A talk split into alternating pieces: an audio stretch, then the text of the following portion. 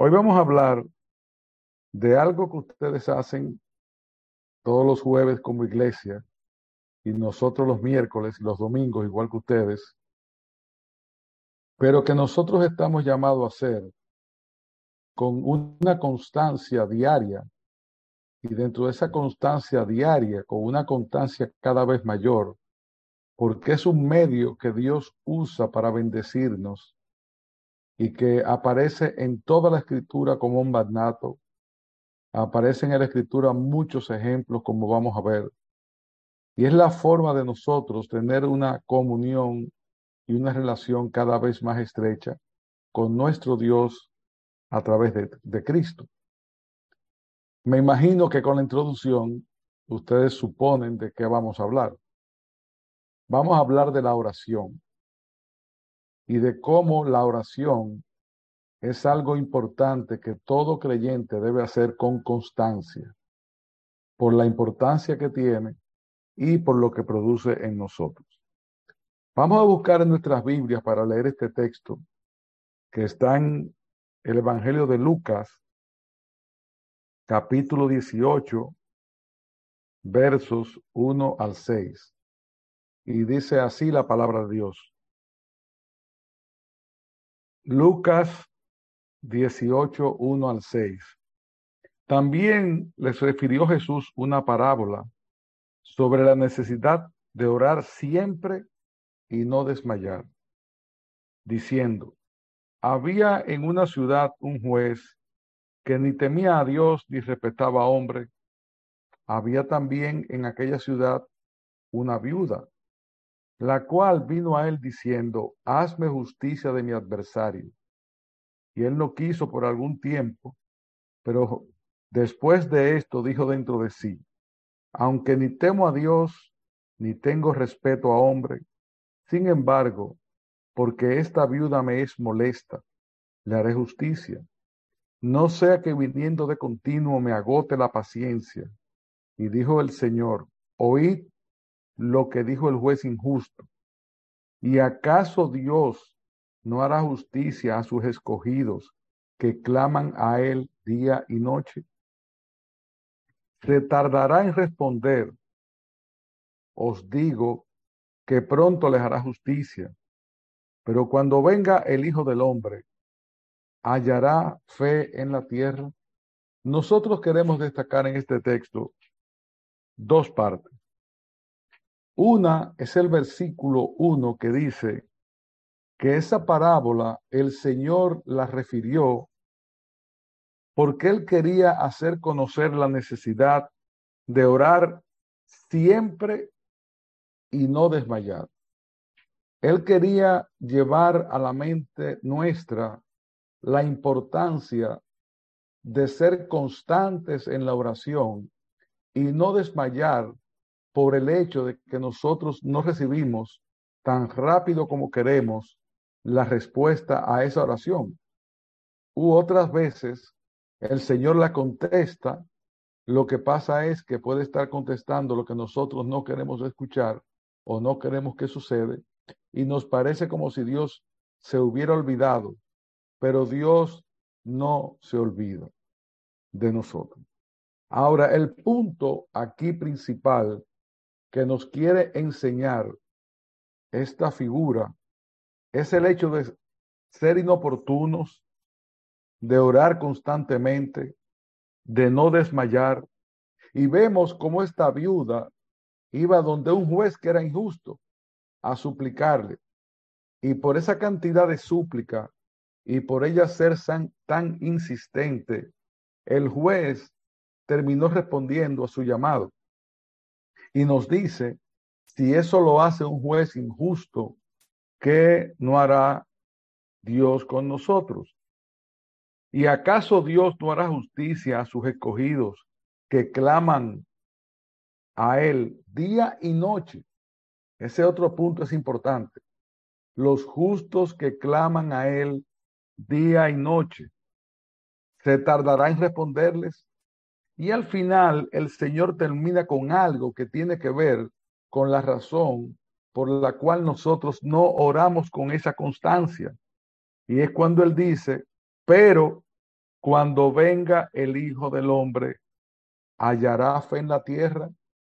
Nos hemos preguntado si la razón para nosotros no tener una vida más constante de oración tiene que ver con la falta de creer que Dios está ahí, que Él es soberano y que Él promete en su palabra que cuando pedimos aquello que es conforme a su voluntad, será hecho.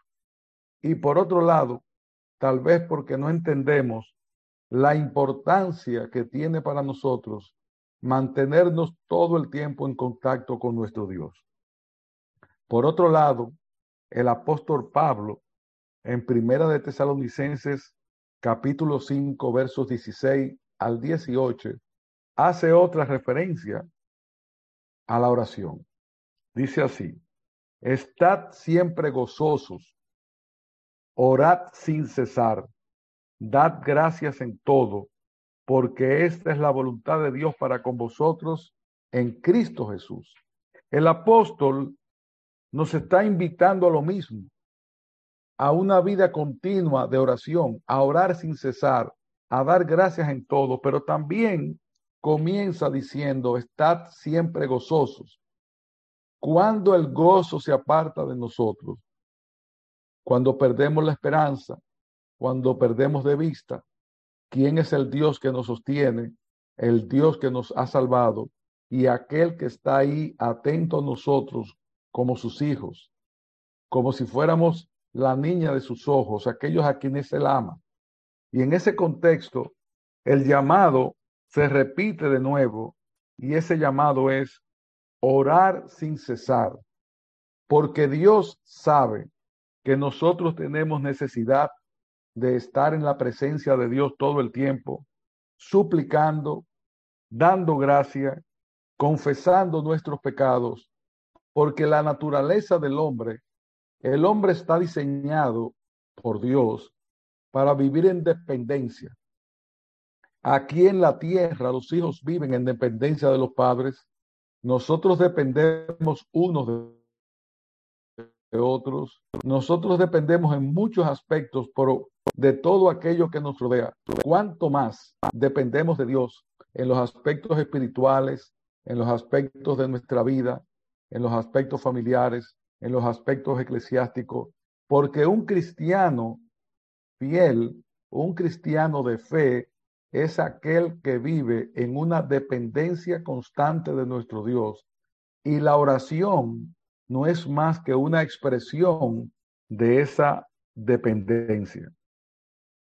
Por esto, nosotros que vivimos en un mundo caído, en un mundo que está cada vez más complicado, en un mundo cada vez más anti Dios, en un lugar que nos es adverso en muchos sentidos, a la familia, al trabajo, a la vida cristiana. Eso nos debe llevar a nosotros a una vida continua de oración, de forma tal que tengamos una comunión constante con nuestro Padre a través de Jesucristo. Habiendo dada, dado esta introducción, Vamos a ver este breve mensaje en tres encabezados principales. Primero, definir qué es oración, que es lo importante. El segundo encabezado, cómo y por qué debemos orar. Y el tercero, los resultados de una vida de oración. Entonces, nuestro primer punto, ¿qué es la oración? Según el diccionario ilustrado bíblico, oración es diálogo del hombre con Dios, es un acto de adoración y comunicación e incluye la presentación de nuestros deseos a Dios en el nombre de Jesucristo y con la asistencia del Espíritu Santo. Esto lo podemos ver en Juan 14, 13, 14, Romanos 8, 26, 27, Filipenses 4:6. Según esta definición, orar es dialogar.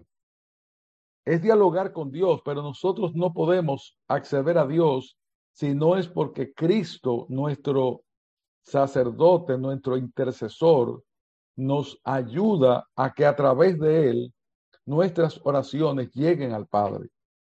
Porque nosotros apartados de él nada podemos hacer y por lo tanto Cristo es el mediador entre nosotros y el Padre y el Señor siempre está dispuesto a estar cerca de nosotros y a escucharnos. En estos días o hace unos días atrás, escuché un buen ejemplo que nos ilustra esta verdad. Ustedes saben lo que es un imán. Un imán es aquello que atrae objetos de hierro. Cuando usted toma un hierro y lo frota a un imán o lo acerca a un imán, ese hierro constantemente se mantiene imantado o atrayendo. Cuando usted separa el hierro del imán, va perdiendo esa atracción por los metales y va perdiendo su fuerza. Es algo parecido a lo que pasa con el cristiano. En la medida que estamos cerca del Señor, en esa medida tenemos poder, porque nosotros no tenemos poder en nosotros. Nuestro poder viene de Cristo y dice que la, la obra de Cristo se perfecciona en nuestra debilidad. Por lo tanto, reconocer que somos débiles y que nosotros por nosotros mismos no podemos vivir una vida cristiana coherente, ni una vida que enfrente todos los retos que tenemos por delante, nos debe llevar a estar pegados de Dios. Porque es estar cerca de Dios cerca de Cristo, con la ayuda del Espíritu Santo, que nosotros vamos a poder lograr muchas de las cosas que anhelamos en esta vida, siempre que sean conforme a la voluntad de Dios. Y por lo tanto, esa dependencia nos hace ver a nosotros nuestra debilidad y nos hace ver también que Dios es soberano y que todas las cosas están en Él y todas las cosas son controladas por Él. En ese sentido, hermano, es interesante ver que en toda la escritura del Nuevo Testamento, nosotros vemos un ejemplo en Cristo. Cristo, que era Dios en su naturaleza humana también, oraba constantemente al Padre ante muchas de las decisiones que iba a tomar y ante muchas de las situaciones que se le presentaban, el Señor iba de inmediato a orar.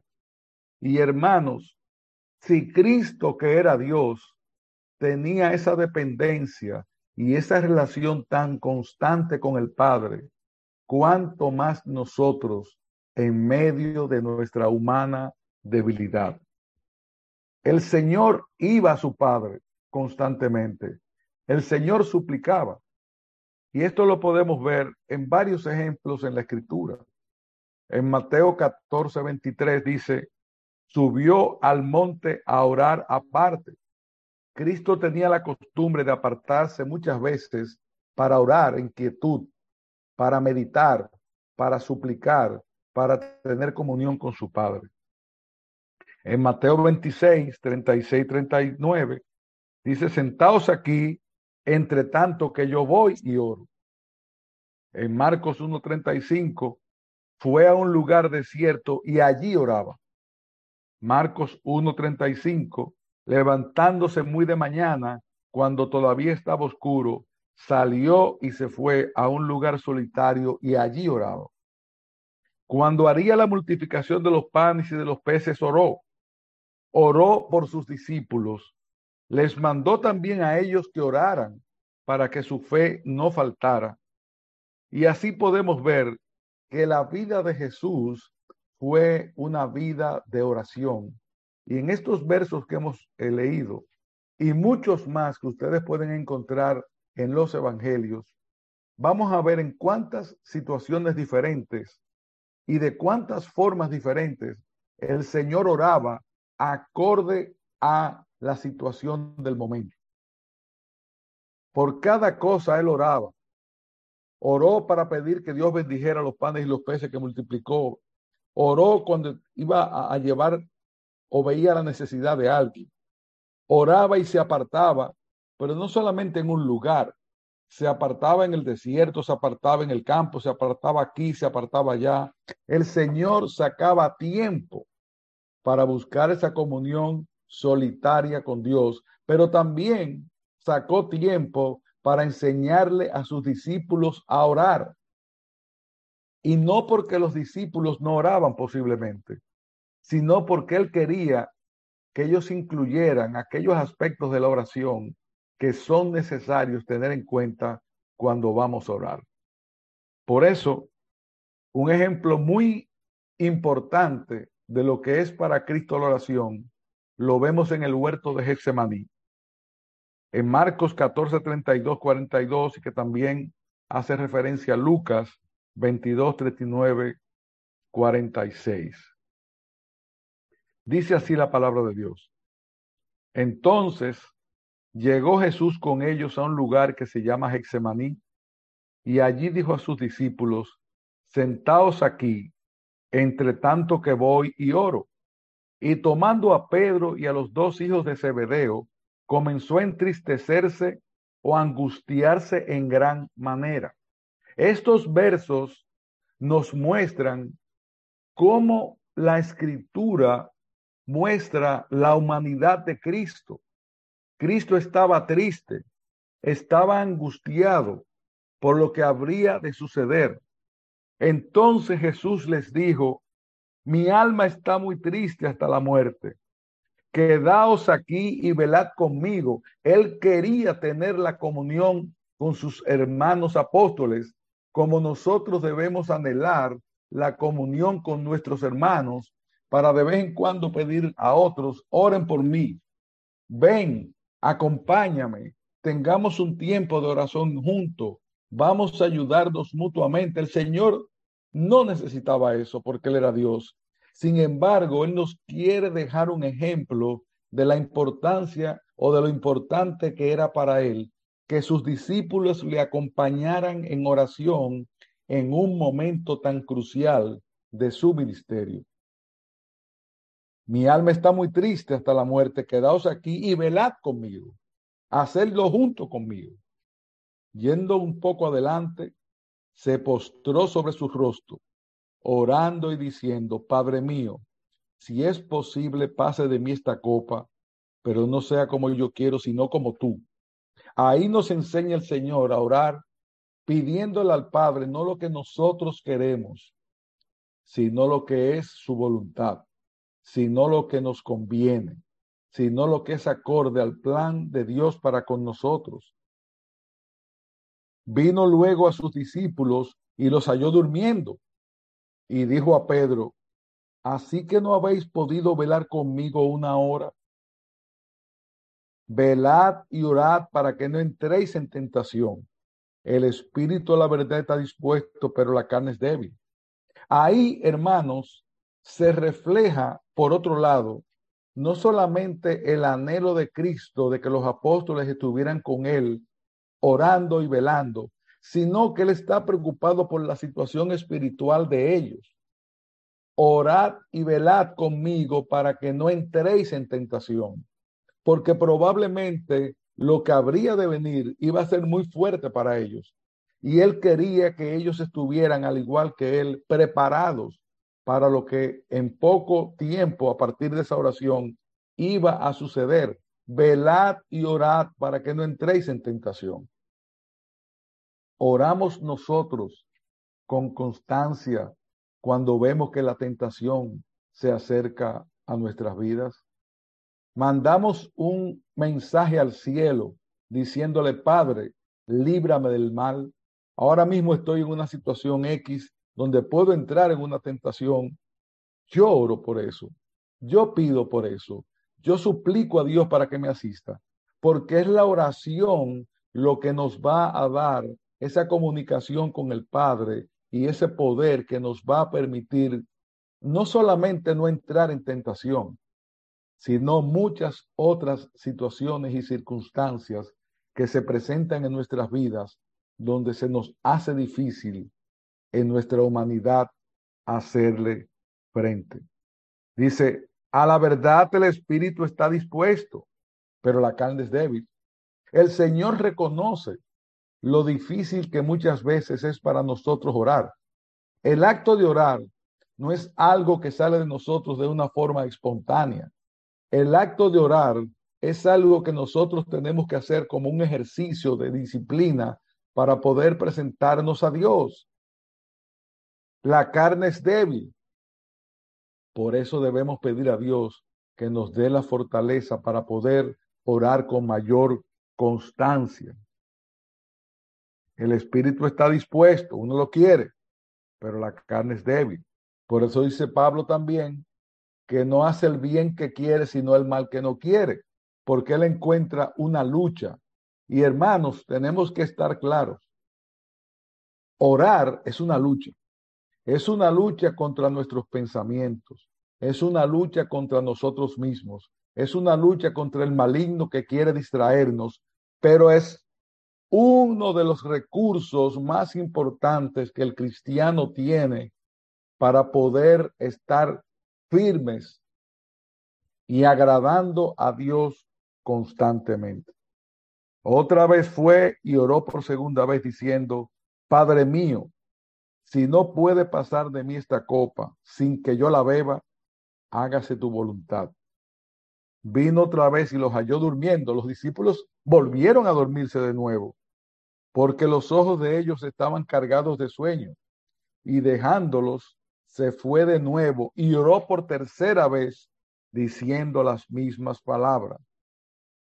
Cristo, como nos narra Lucas en el capítulo 22, 44, en su agonía oraba constantemente.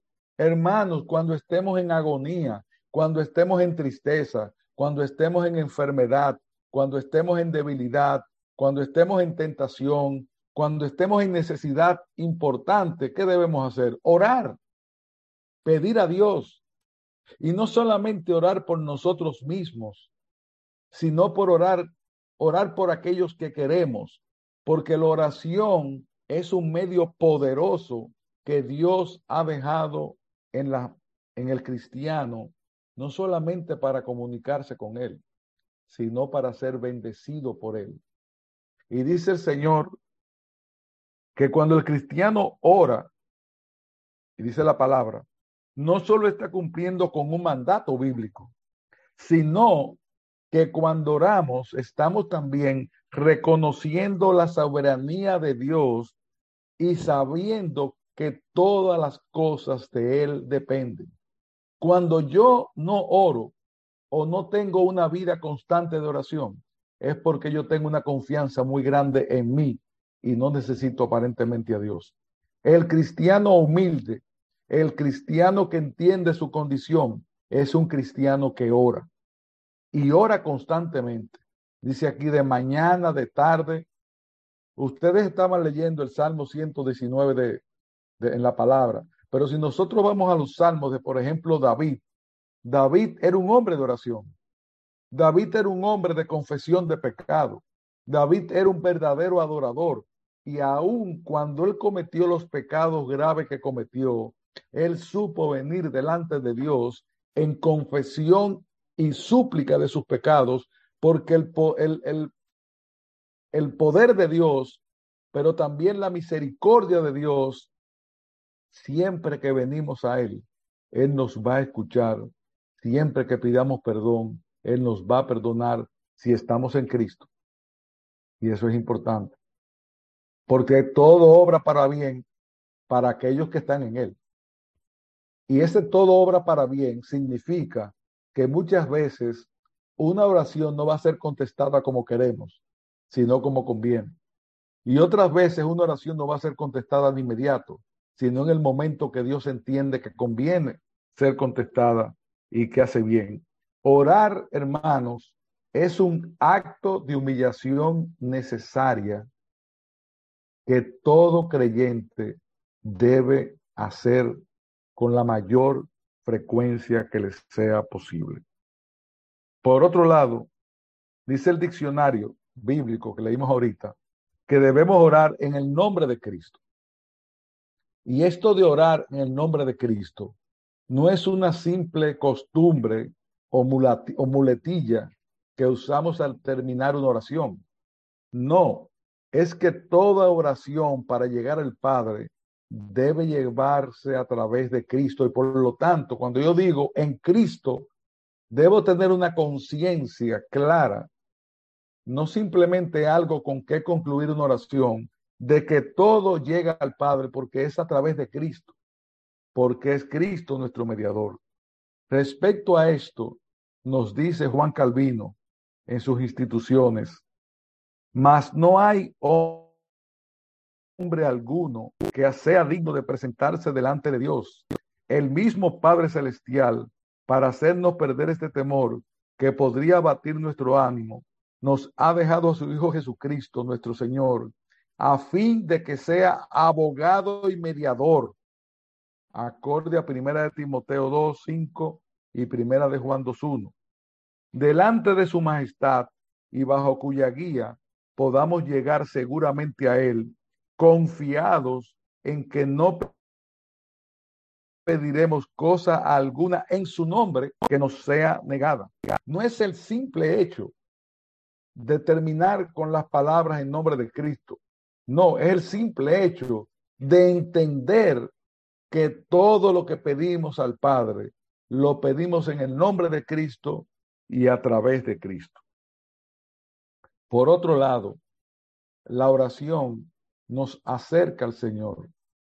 ¿Y qué dice el Señor en su palabra en el Evangelio de Juan? Apartados de mí, nada podemos hacer. Y ese nada significa nada.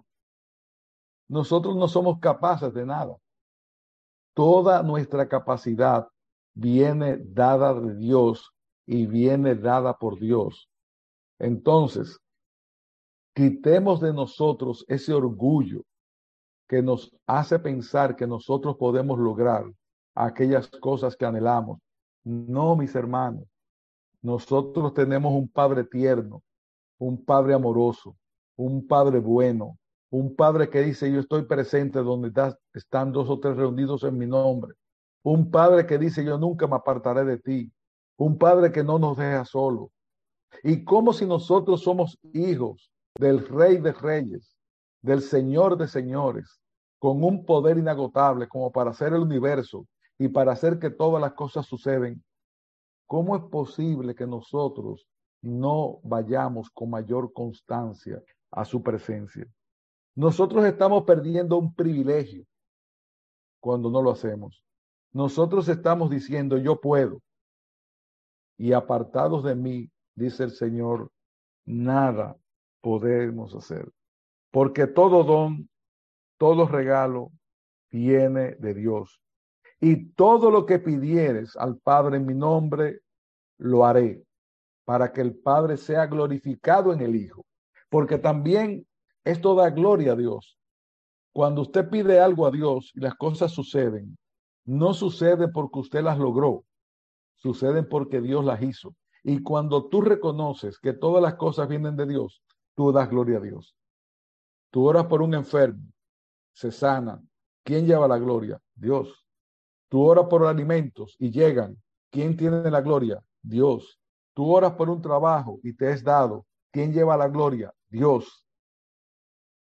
Tú oras por tu familia en conversa y se convierten, si Dios así lo quiere. ¿Quién lleva la gloria? Dios, hermanos. Orar y suplicar da gloria a Dios porque estamos reconociendo que Él es el que controla todas las cosas. Si permanecéis en mí y mis palabras permanecen en vosotros, pedid todo lo que queréis y os será hecho. Acerquémonos pues confiadamente al trono de la gracia para alcanzar misericordia y hallar gracia para el oportuno socorro. Y este hallar gracia para el oportuno socorro es que a veces, yo no sé si ustedes se han preguntado, ¿y yo podré sobrellevar tal o cual prueba? Yo no tengo fuerzas.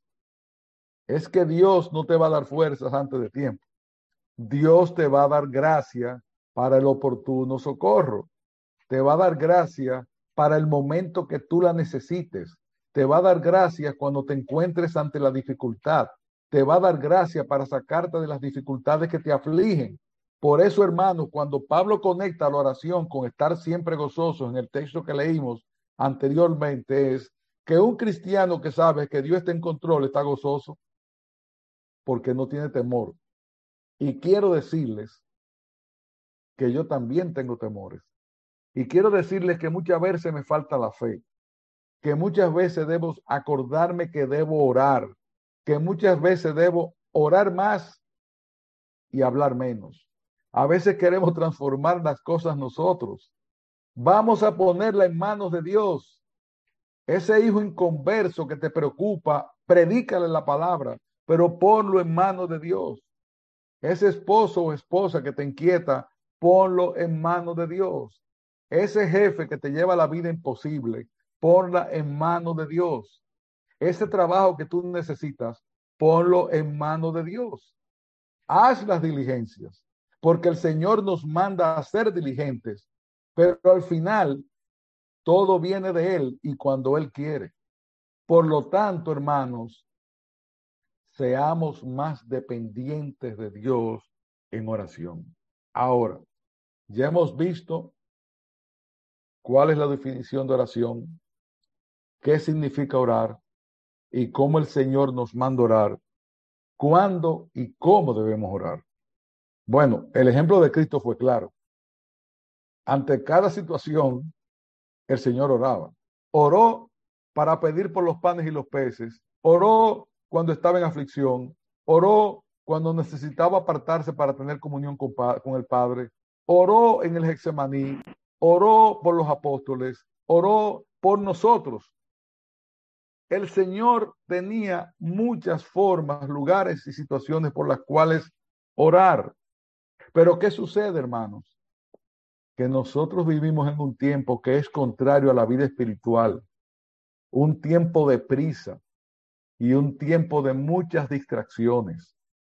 Qué fácil nos es tomar un teléfono para ver el mensaje que nos han enviado o para ver algo en Facebook o en el WhatsApp. Y qué difícil se nos hace concentrarnos 10 minutos para dialogar con Dios. No pasa eso. No les pasa eso. Ahora, nosotros estamos llamados a disciplinarnos en la oración. Nosotros estamos llamados a orar sin cesar. Nosotros estamos llamados a dar gracia en todo. ¿Y qué significa eso? Que debemos aprender a meditar en Dios. Que debemos aprender a enviar flechas y dardos al cielo. Hay momentos en que tú tendrás que apartarte un buen rato a orar, a buscar un lugar donde orar y puedes hacerlo. Hay otras veces que simplemente vas a elevar una oración al cielo rápida en tu mente y le vas a decir, Señor, ayúdame en esta situación. Otras veces buscarás a alguien. Otras veces lo harás en la iglesia, como están haciéndolo hoy aquí. Ustedes se reúnen hoy porque dice la palabra que donde estén dos o tres reunidos en mi nombre, yo estoy allí en medio de ellos. Y porque en la oración corporativa de la iglesia de Cristo hay un poder especial, Él está ahí con nosotros. Y por eso ustedes oran cada miércoles como grupo. Por eso oran cada domingo en la iglesia. Porque hay algo especial, pero es que esto va más allá de la iglesia y del tiempo de oración. Estamos hablando de orar sin cesar. Y orar sin cesar es orar sin cesar, en todo tiempo y en todo lugar, aprovechando cada momento, cada situación para elevar a nuestro Padre amoroso y tierno oraciones por las cosas buenas y por aquellas que no son tan buenas. Uno va a comer los alimentos al mediodía y a veces es como un, un ritual. Señor, Gracias por los alimentos. No, mi hermano. ¿Tú sabes cuánta gente no tiene alimento a esta hora? ¿Usted sabe cuántas personas, para poner un ejemplo, en la guerra de Ucrania o en el terremoto de Turquía, a esta misma hora, no tienen que comer? Cuando tú te sientas y ves eso, entonces tú das gracias con entendimiento y dices, Señor, gracias por poner paz, en paz, pan delante de mí entonces vas a orar con una conciencia. de acción de gracias porque Dios te ha dado algo que muchos no tienen. Y eso va a pasar cuando lo vemos en cualquier área. Y cuando tú das gracias, un corazón agradecido es un corazón que agrada a nuestro Dios. Y cuando estamos pendientes, Señor, conseguí el trabajo, gracias. Señor, te había pedido para no pasar tal dificultad y tú me la quitaste del camino. Gracias. Ahora, hay otra parte de todo esto, y es que los hombres de la escritura apartaban tiempo para orar. Es probable que no todos tengamos en nuestras casas un lugar en que estemos tranquilos, pero siempre se busca un momento. Por eso hay salmistas que oraban de madrugada. El Señor oraba de madrugada. A lo mejor algunos no pueden hacerlo de madrugada, pero lo pueden hacer al mediodía, lo pueden hacer en la tarde, lo pueden hacer a media mañana, lo pueden hacer antes de acostarse.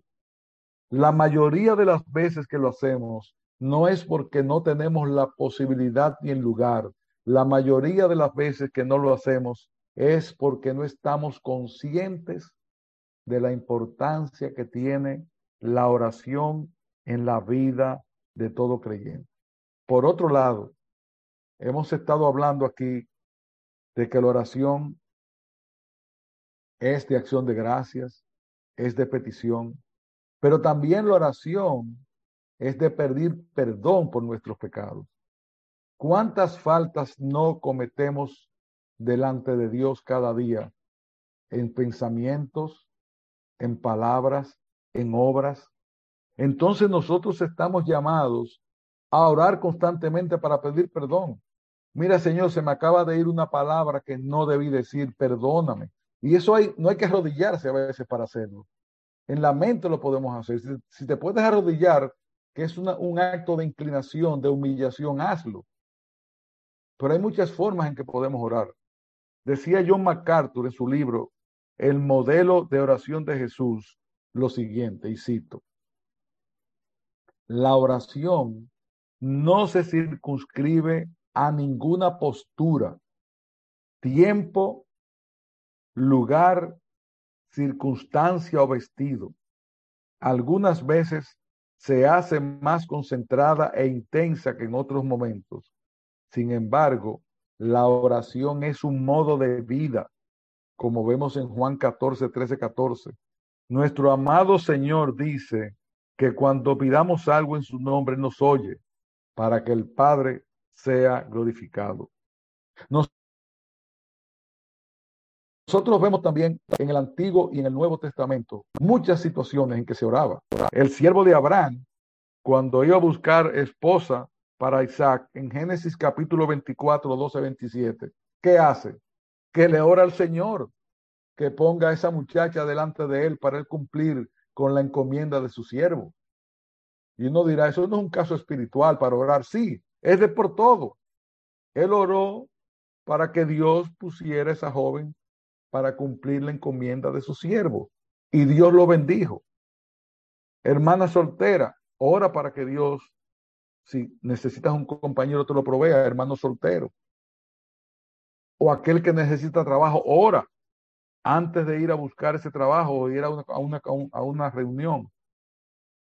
Por otro lado, Moisés en Éxodo capítulo 17 a 8 al 13 oró por la derrota de Amalek. O sea, él oró por la guerra que iba a tener, por la batalla que iba a librar. Ana, en primera de Samuel 1, 9 al 20, oró por un hijo y Dios se lo concedió.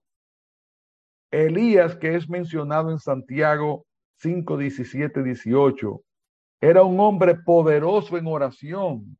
Oró para resucitar un niño muerto y para que bajase fuego del cielo. Y oró también no solamente para que cayera fuego del cielo, sino también para que cayera lluvia en Primera de Reyes capítulo 18, 41, 45. Ezequías, cuando estaba enfermo, oró en Segunda de Reyes capítulo 21 al 7. Daniel, cuando estaba en el foso de los leones, ¿qué hizo? Oró en el capítulo 6 del libro de Daniel. Jonás, cuando estaba en el vientre del gran pez, no pidió al Señor que lo sacara de allí, sino que él alabó, alabó, a Dios, porque él sabía que era lo primero que tenía que hacer. No pedir por sus circunstancias, sino pedir para alabar a Dios. David, como decía, oraba constantemente. El Salmo 86 es un buen ejemplo de lo que debe contener una oración. Salmos 86 dice así porque estoy afligido y menesteroso. Guarda mi alma, porque soy piadoso. Salva tú, oh Dios mío, a tu siervo que en ti confía. Fíjense qué interesante. Dice que él está clamando porque está afligido y menesteroso. Él está rogando por lo mismo que Jesús oró por sus apóstoles. Guarda mi alma porque yo soy piadoso. Y cuando le dice el Señor, yo soy piadoso, Él está orando, argumentándole a Dios. Y nosotros tenemos que aprender a orar, argumentándole a Dios con la palabra, amparándonos en sus promesas y amparándonos en lo que Él nos manda. Salva tú, oh Dios, a tu siervo que en ti confía. Él está expresando la fe que tiene en Dios. Él está confiado en que Dios lo, lo va a ayudar. Ten misericordia de mí, oh Jehová, porque a ti clamo. ¿Cuándo? Todo el día. Ten misericordia de mí. David está clamando por la misericordia de Dios y le está argumentando. Le está argumentando que él está clamando a su misericordia porque a ti clamo todo el día. Y luego le dice, aun cuando estaba afligido, alegra el alma de tu siervo, porque a ti, oh Señor, levanto mi alma. Porque tú, Señor, eres bueno y perdonador y grande en misericordia para con todos los que te invocan. Escucha, oh Jehová, mi oración y está atento a la voz de mis ruegos. En el día de mi angustia te llamaré. ¿Por qué? Porque tú respondes. Y eso, hermanos, es lo que hizo de David un hombre conforme al corazón de Dios, que aun cuando era un rey o aun cuando era un hombre como era, que fue muy pecador, él clamaba a Dios porque él confiaba en Dios y cuando estaba, estaba triste, iba a Dios, reconociendo la grandeza de Dios. Por eso, hermanos, toda oración debe tener, como nos manda el Padre nuestro, Primero pedir que sea que Dios sea glorificado. Pedir que el reino de Dios venga a nosotros. Pedir por, por perdón de nuestros pecados y confesión. Tener un espíritu perdonador. Tener un espíritu que alabe. Tener gratitud y acción de gracias. Tener temor y reverencia. Y un deseo genuino de obedecer a Dios por otro lado, cuando oremos, no solamente oremos por nosotros, por nosotros mismos. Nosotros tendemos al individualismo y a pedir solo por lo que son nuestras necesidades. Pero si ustedes se fijan en el Padre nuestro, que es el modelo de oración de Jesús, la palabra yo o lo mío no aparece en, en ningún lado. Siempre dice nosotros. Sálvanos, líbranos, ayúdanos, tal a nosotros. El pan nuestro de cada día, nuestro. No nos metas en tentación a nosotros. Líbranos del mal a nosotros. No solamente por mí. Yo tengo que pedir también por mi hermano, por mi hermana, por aquel miembro de la iglesia que está en debilidad, porque Cristo nos enseñó a orar así. Orar no solamente por lo personal, por lo que me corresponde a mí, sino orar también por los demás, orar por la iglesia. Por esto, hermanos, dependiendo del momento, dependiendo de la necesidad, habrá muchas formas de elevar oraciones al cielo. Lo importante es saber que Dios está atento todo el tiempo a nosotros, que Dios es poderoso y que Dios le agrada que nosotros vengamos delante de Él en oración. Y aún le agrada bendecirnos, le agrada perdonarnos, le agrada darnos aquello que Él entiende que necesitamos. Y si tenemos un recurso tan importante, si tenemos a un Dios tan poderoso, si tenemos un Salvador que es nuestro Padre, dice, ¿qué Padre si su hijo le pide, le dará una piedra? ¿Cuánto más a nosotros, hombres de poca fe? Nosotros necesitamos ejercitar nuestra fe y vivir confiados en Dios. Y cuando vivimos confiados en Dios, vamos a estar en quietud, porque en esa quietud que depende de Él está nuestra fortaleza. Si queremos ser cristianos fieles, si queremos ser cristianos fuertes, si queremos ver cosas que pasen en nuestra vida y en la vida de los demás, ora hermano, ora hermana y hazlo con constancia. Finalmente, ¿cuál es el resultado de una vida de oración? Que tendremos una comunión constante con Dios, que tendremos una relación más cercana a Dios, que seremos librados de muchos malos, de muchos males, y que estaremos dando gloria a Dios constantemente con nuestras vidas, porque estaremos conscientes de que todo don proviene de Él y que nada viene de nosotros mismos, porque Dios es el dador de todas las cosas. Quiere el Señor que con esta breve meditación haya quedado en nuestras mentes y en nuestros corazones la necesidad que tenemos todos de orar siempre y no desmayar y de vivir en dependencia del Padre a través de Cristo nuestro Señor y Salvador, por quien también debemos dar gracias, porque aún la salvación que nos ha sido otorgada y la adopción con la que Cristo nos ha recibido y el Padre nos ha recibido a través del Espíritu Santo, tenemos un poder inmenso en la oración que como creyentes debemos buscar más a menudo y con mayor constancia. Y veremos muchas cosas cambiar, más de las que creemos, porque Dios es bueno y para siempre es su misericordia. Confía en Él y todos nosotros, incluyéndonos, seamos mejores adoradores y personas que oran en dependencia de Dios y a través de Cristo. Pedimos ahora a Dios, pedimos a su Santo Espíritu, al Señor, que nos bendiga para que esta palabra que ha sido traída haga el efecto con que fue traída y que esa palabra haya tocado nuestros corazones, incluyendo el mío, de manera que podamos vivir una mayor vida de oración una mayor vida de entrega, una mayor vida de dependencia. Y que el Señor los bendiga y nos bendiga de tal manera que la fortaleza de una iglesia está en la rodilla de sus miembros.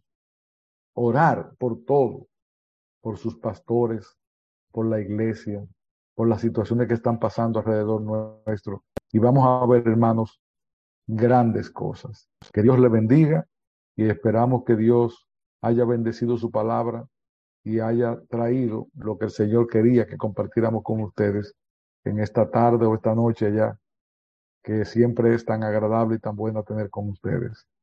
Eh, que Dios sea con el, el Señor sea con ustedes y les dé su bendición.